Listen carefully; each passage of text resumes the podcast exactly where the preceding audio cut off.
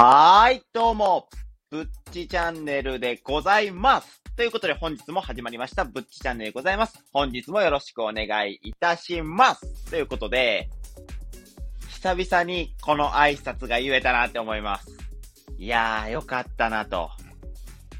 久々のね、2日連続投稿になるのかな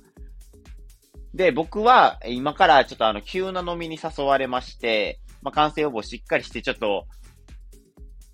飲みに行きたいなっていうふうに思うんですけども、だからね、ちょっとあの、焦ったような口調になってたらね、申し訳ないなっていうふうに思うんですけど、なるべくね、わかりやすいのおしゃべりはさせていただきたいなというふうに思っていますので、本日もね、楽しく聞いていただけたらなというふうに思います。ということで、本日のね、小話なんですけども、これね、超個人的な話というか、いつも小話、僕の小話は、個人的な話ばっかりやったなと思って、何言うてんねんっていう話なんですけども、今日の小話なんですけども、僕のね、楽しみがいっぱいっていうね、感じで、ワクワクしております。もうね、8月が楽しみすぎて、もうウキウキでございます。何があるねんっていう話なんですけども、まず、福岡に旅行に行きます。これ前からも言ってたかな？福岡に旅行に行くんですよ。で、8月1日から3日で3連休を取ってたんですけども、うちのね、上司がめっちゃ気を利かしてくれて、何も言わずさらっと4、4連休にしてくれてて、シフトをね、めちゃくちゃありがたいなと思って、本当にね、あの上司を抱きしめたいっていうような感じになった。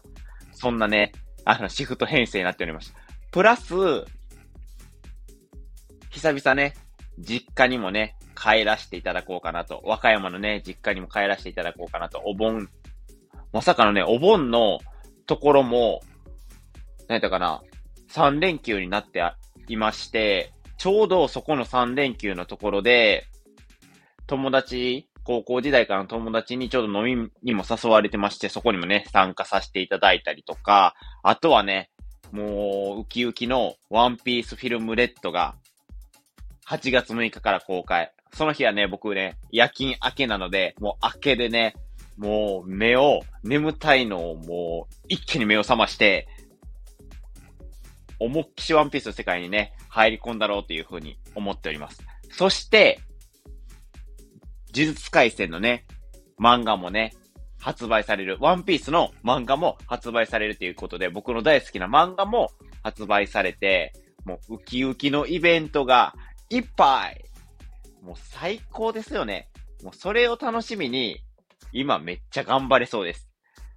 はい。ということで、ちょっとね、コロナも流行ってきて、そんなに楽しんでどうすんねんって思うかもしれないんですけども、ずーっとね、もうね、1年間ぐらいね、ずーっともね、待ちに待った、ちょっとあのー旅行であったり、イベントであったりするので、ちょっとね、そういう風に思われる方も入れる、てるかの、もしれないんですけども、神々で申し訳ないんですけど、ちょっとね、そこはご了承願えたらな、という風に思います。で、今日のね、話題なんですけども、ちょっとね、面白い記事がありましたので、そちらをね、読ませていただこうかなという風に思っているんですけども、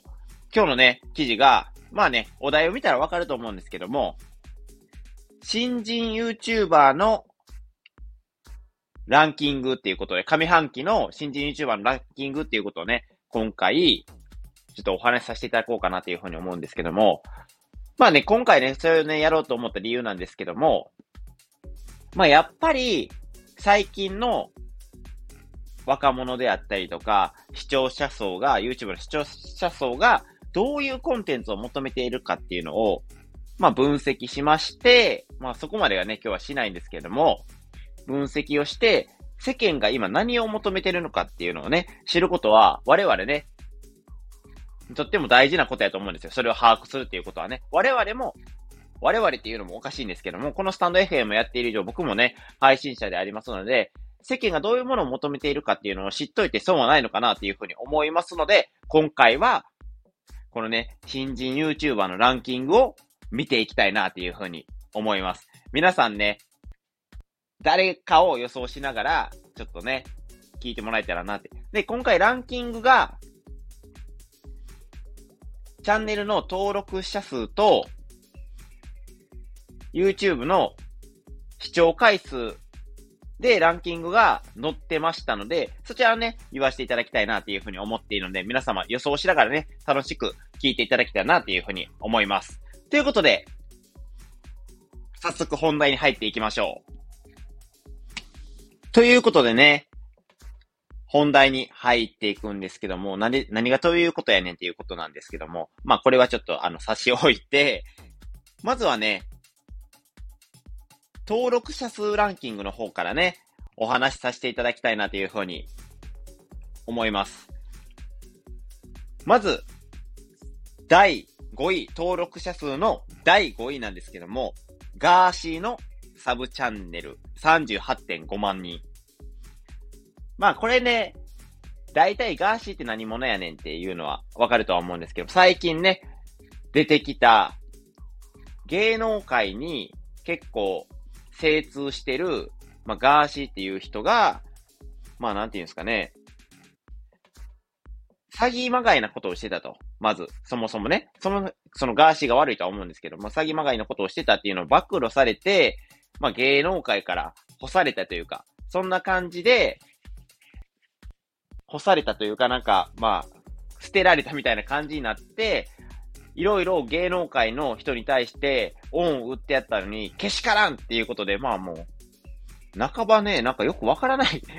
それは自分が悪いやんって、そんなね、芸能界の人もね、詐欺やってる人なんかとね、関わりたくはないとは思うので、まあね、それはもう自業自得かなとは思うんですけども、それでまあ反発して、それならみんなの噂を暴露してやるっていうことで、ドンとね、登録者数、みんなが気になって登録者数が伸びた人でございますね。の、サブチャンネルが5位ですね。っていうことは、メインチャンネルがさらに上にあるっていうことなんで、皆さんも何位に来るか、このガーシーがね、予想してもらえたらなというふうに思います。そして、第4位が、57.2万人。落合博光の、俺流チャンネル。もうこれはね、有名な、野球の神様とまではいかないかもしれないんですけど、まあそこまで行くとね、ベーブ・ルースとかね、アメリカのそっちになっちゃうので、あれなんですけども、もう日本野球に大大大貢献したミスター三冠王と言ってもいいですかね。で、そして監督としても、不動のね、中日の黄金世代を支えた監督でございます。その、落合チャンネルの、すいません、間違えた。落合チャンネルじゃない。落合博光の俺流チャンネルが57.2枚。すごいですね。やっぱり、落合さんのお話っていうのも、すごいね、面白いんですよ。なんか淡々と喋ってるようなんですけども、内容がギュンと濃くて、僕もね、野球が好きなんで結構ね、見に行ってしまう。結構引き込まれる話をするなっていう風な印象があるので、ついつい聞いちゃいますね。ということで、落合チャンネル、あ、落合、なんでか落合チャンネルって言っちゃいますね。落合博光の俺流チャンネルが第4位でした。そして第3位が、リンリン共和国。これ知らないんですけども、57.2万人。そして第2位が、さらっと行き過ぎやろって話なんですけど、知らないチャンネルのことはね、喋れないんで、はい、さらっと行きます。はい、第2位なんですけども、ニコちゃんの放送局、ニコちゃん放送局が71.6万人。これもよくわからないですね。はい、さらっといきます。またね、気になる人は調べてもらえたらね、いいかなと思いますね。そして第1位が、東谷義和のガーシーチャンネル。芸能界の裏側っていうことのチャンネルで123万人。もうぶっちぎりですね。2位と50万人差をつけて、ぶっちぎりの1位でございます。やっぱりそれほど芸能界の闇、裏側を聞きたいよって人が多くいらっしゃる結果、だからこそ、なんていうか、すか、最近はテレビの影響力とかが落ちてきてるっていう風には聞くんですけども、やっぱりこのガーシーのチャンネル登録者数を見ると、登録、えっ、ー、と、テレビとかに出てる芸能人とかの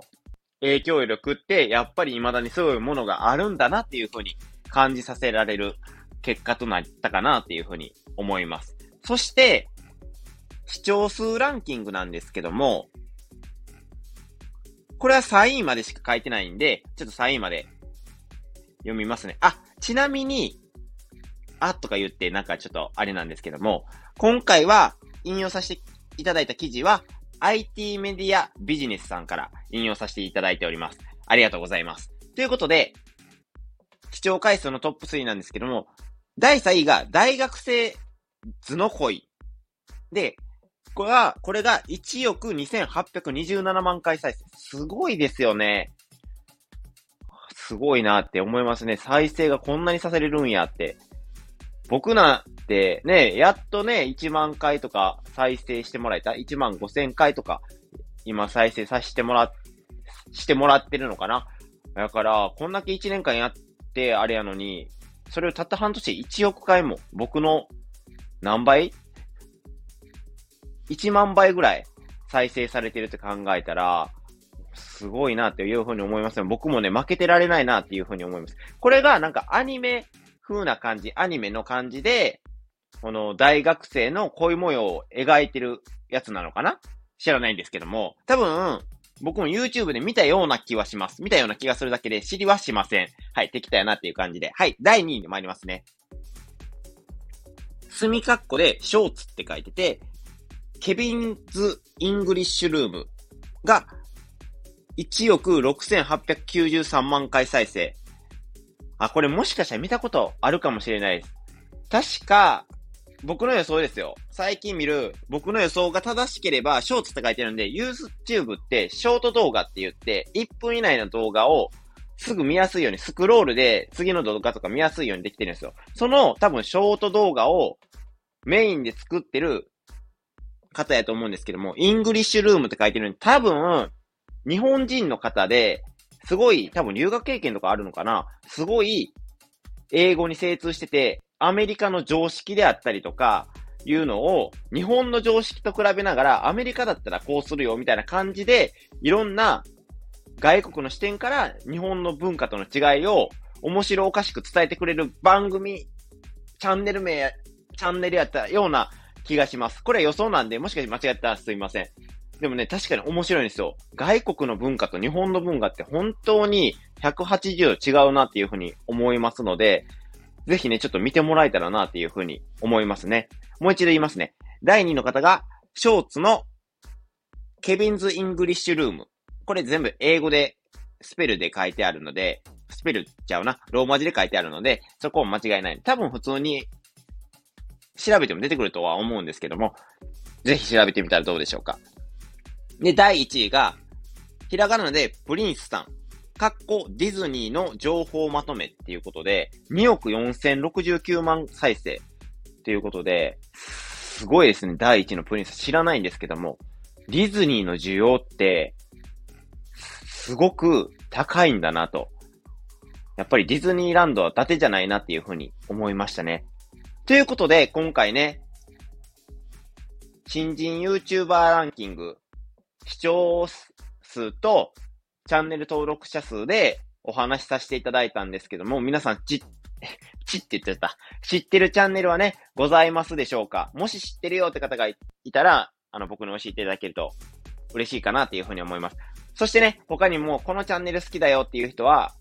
コメントやレターでね、教えてくれると嬉しいでございます。ということで、今回ね、振り返りをするんですけども、まあ、ざっとね、チャンネル登録者数の方でいくと、第3位が、よくわからないところ。よくわからないところって失礼ですね。えっ、ー、と、あ、記事がどっか行っちゃいました。すみません。第3位が、よくわからないところ。第2位が、よくわからないところ。第1位が、ガーシーチャンネルっていうことで、皆さん芸能界に興味を持たれているんだなと。そして、視聴回数の方では第1位がプリンスっていうディズニーの情報局っていうところで、ディズニーの需要もすごいやっぱりあるんだなっていう結果でございました。皆さんはね、気になる人とか番組名、チャンネル名ありますでしょうか？ぜひね、気になる方がいればね、僕のあの、放送から調べていただいて、見ていただいたらなっていうふうに思います。ということで今回のぶっちゃね以上となるんですけども、今回の配信についていいねと思っていただいた方は、いいねと